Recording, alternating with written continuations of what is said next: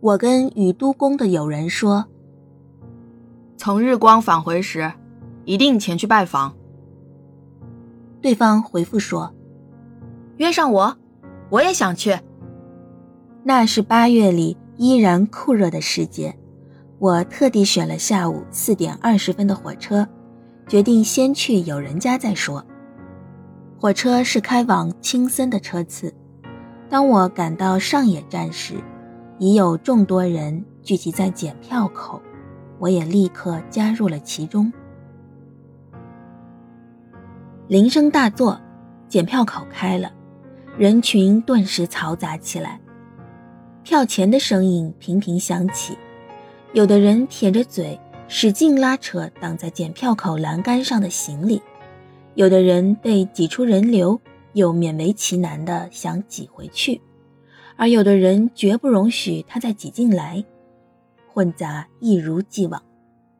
检票员身后，巡警用厌恶的眼光将旅客一一审视。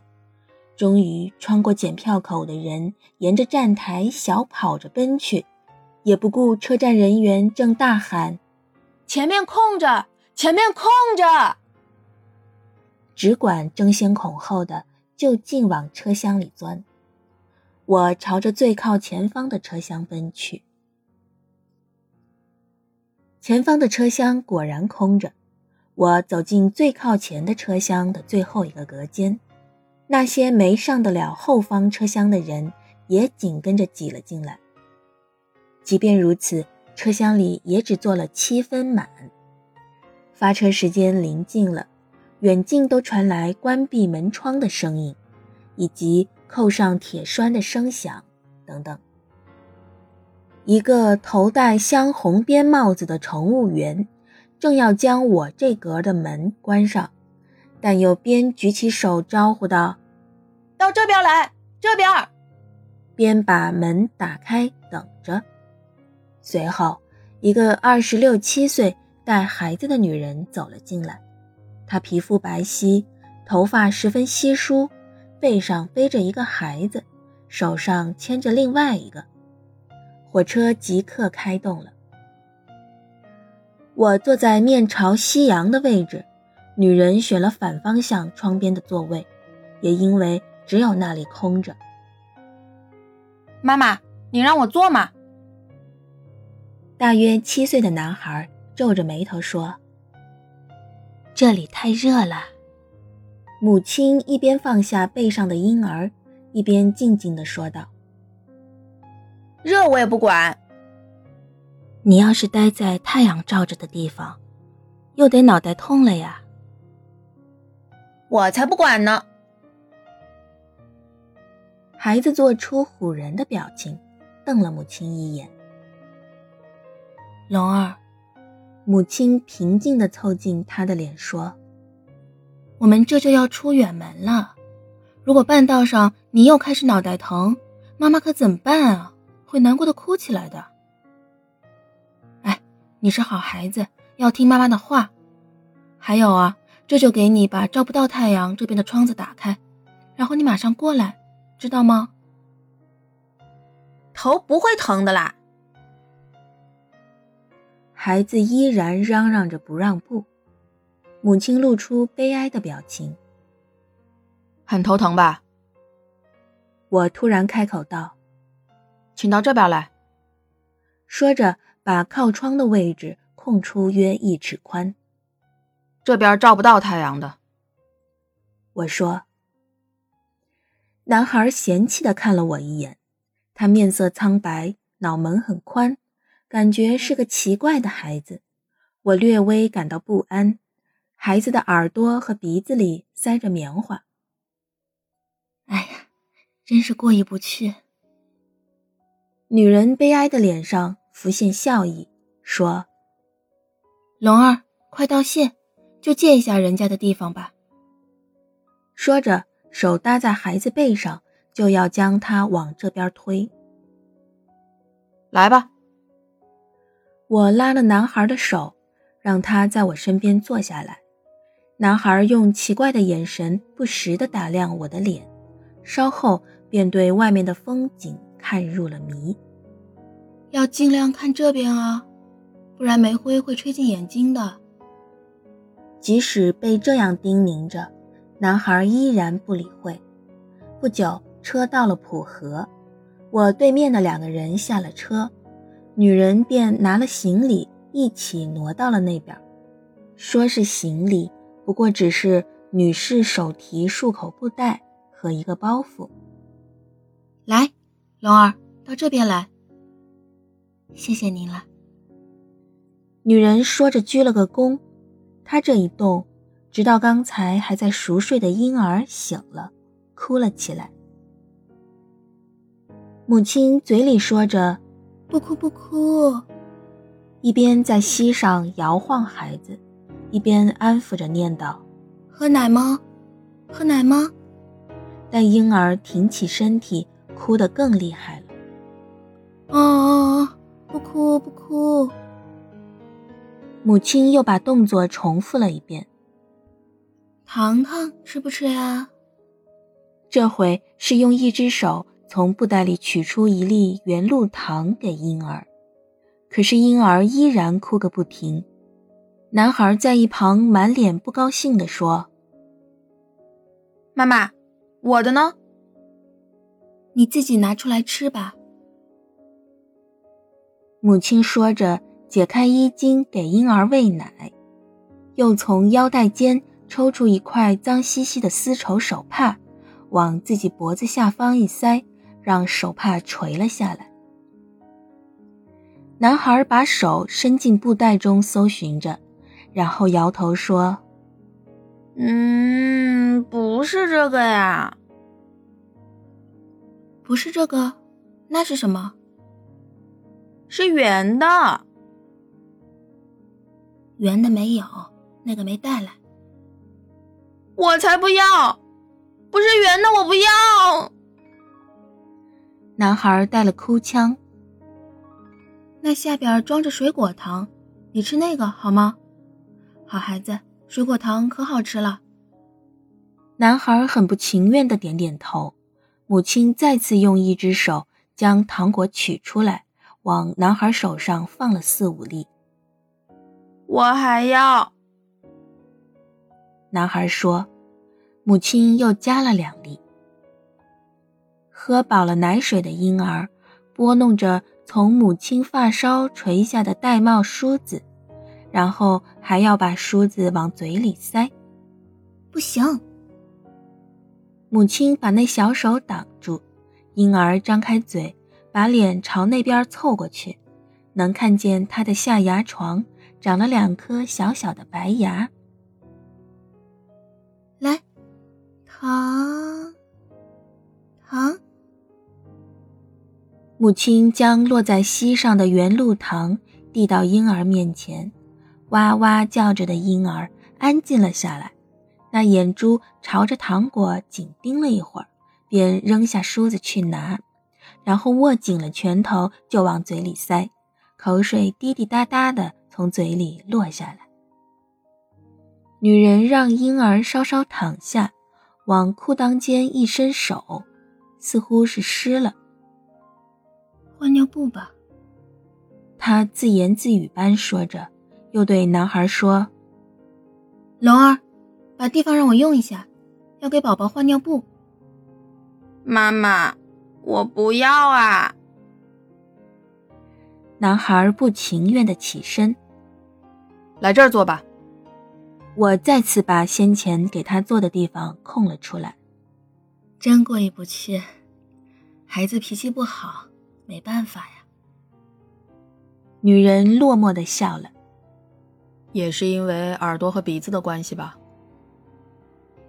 唉，女人转回身，从包袱里取出干尿布和包湿尿布的油纸，说道：“确实也有这个原因。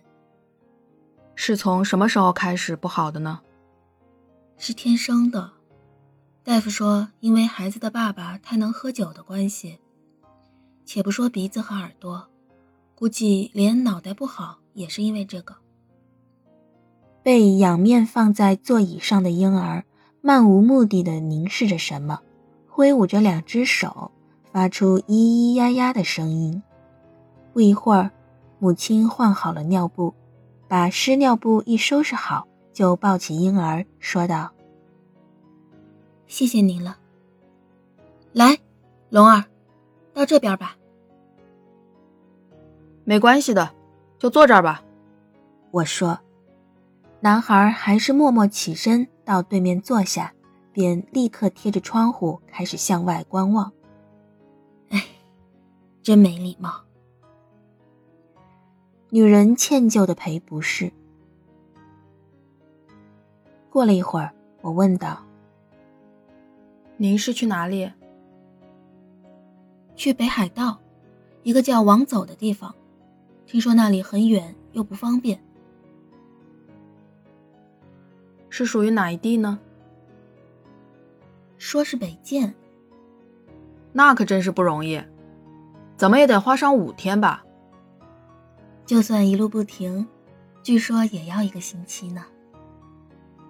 火车这时开出了尖尖田车站，从附近的森林里，木蝉的鸣响仿佛追随而来。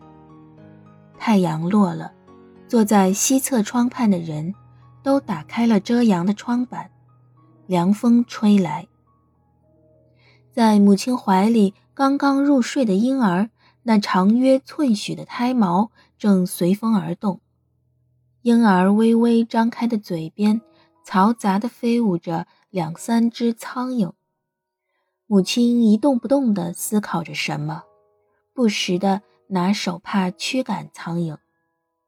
不久，女人把行李拢到一边，腾出地方给婴儿睡下，随后。从布袋里取出两三张明信片和铅笔，写了起来，但她下笔非常缓慢。妈妈，男孩看腻了风景，睡眼惺忪的喊道：“什么？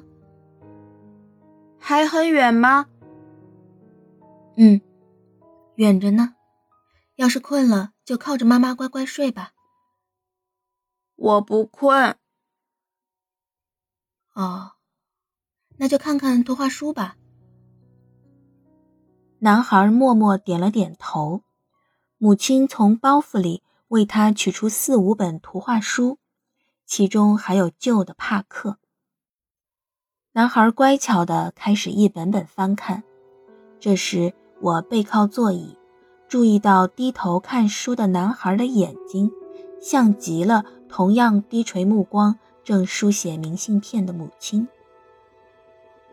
每当看到一家三口，例如乘电车坐在我对面时，两个毫不相似的男女的外在特征，竟然在一个小人的面庞、身形之中融洽地得到和谐统一，这情形令我很是惊奇。最初对比母与子，感觉非常相像。然后再对比父与子，依然感觉很像。最后对比双亲的模样，却毫无相似之处，我不禁感到不可思议。此刻想起这种感受，我不禁从这位母亲生下的这个孩子，去想象他的父亲，甚至去想象这位父亲此时的命运。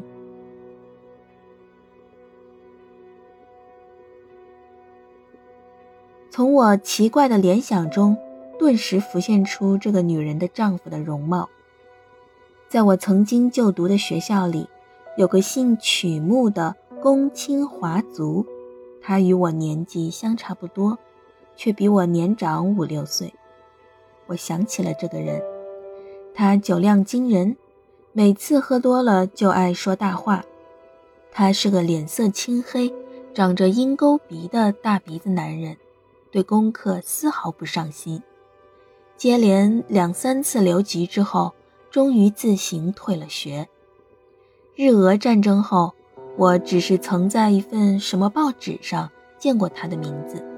他是一家好像名为上周制麻株式会社的会长。至于后来如何，就再也没了消息。我忽然忆起这个男人，心想。男孩的父亲会不会就是他那样的呢？不过，他只是爱说豪言壮语，却不是个难相处的人，甚至有种乐观诙谐的天性。但这种性格的人大多不太可靠。不论他原本多么乐观，一次又一次遭遇失败，总会令人变得难以相处，变得阴郁，或变成那种在杂乱的家中对软弱的妻子乱发脾气，以此来排解愤懑的人。这个孩子的父亲会不会是那样的人呢？女人身穿的单衣虽然陈旧，却是邹绸面料的。系了青灰色的腰带，我由此浮想这个女人结婚前以及当年她华美的身姿，甚至可以想象她后来的辛劳。火车过了小山，过了小金井、石桥，继续前行。窗外渐渐暗了下来。女人写好两张明信片时，男孩开口说：“妈妈。”尿尿。这趟客车没有厕所。啊，你能再忍一忍吗？母亲不知所措的问道。男孩皱着眉，点点头。女人把男孩拥在怀里，回看四周，仍然没有办法。再等一会儿，好不好？母亲不断的安抚着，男孩扭动身体，说是快憋不住了。不久，火车到达了雀宫站，询问乘务员，他说时间不够，请到下一站再说。下一站是雨都宫，停车八分钟。在到达雨都宫之前，这位母亲将会多么煎熬啊！不一会儿，睡着的婴儿也醒了。母亲给他喂奶，只管重复着一句话：“就快到了。”我忽然产生了一个想法：这位母亲会被现在的丈夫折磨而死吗？就算活下来，说不定有一天也会被这个孩子……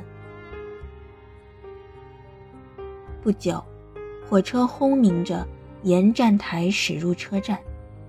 还没停稳，男孩就弓着腰，按着小腹说：“快点儿，快点儿！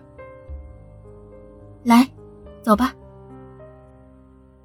母亲把膝上的婴儿放到座位上，凑近了面庞说：“要乖乖等着哦。”然后对我说：“不好意思，请帮忙照看一下。”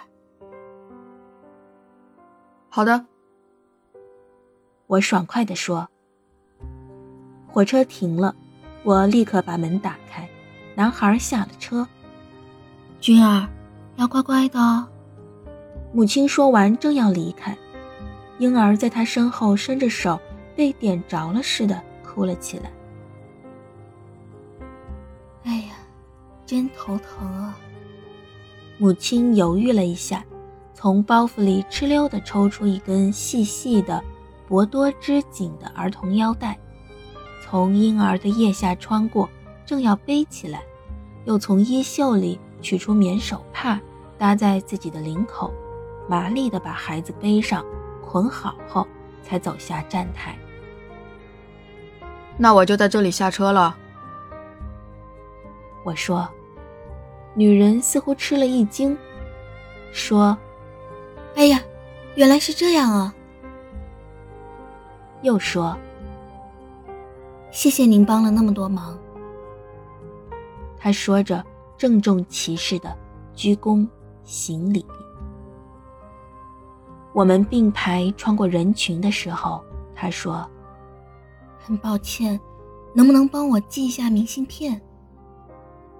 说着就要从怀里取，但博多织锦带在胸口绑成十字。让他很难取出来。女人稍稍停下脚步。妈妈还不走吗？男孩回头气冲冲地说：“等一下。女人低垂了头，尽力想把胸前的带子解开，因为太用力，耳根都涨红了。这时，我见她领口的手帕因背负的重量变得皱皱巴巴，夹在单边的肩膀上，不禁默默地伸手去帮她拉好。手碰到了她的肩膀，女人吃惊地抬起脸来。手帕歪了。这么说着，我的脸红了。真是过意不去。我帮他整理的时候，女人站着没动。我默默地从他肩上把手缩回时，女人不停地说着：“过意不去啊。”我们在站台上。没有互问姓名就分别了。我手拿着明信片，来到车站入口处，那里挂着邮箱。我忽然很想读一读明信片，觉得读了也不影响什么。我稍有些犹豫，但走到邮箱前，把写有收信人名字的那面向上，一张一张的投了进去。投进去后，我立刻又觉得。想取出来看，毕竟投进邮筒的收信人的地址都在东京，一个是女性，另一个是男性的名字。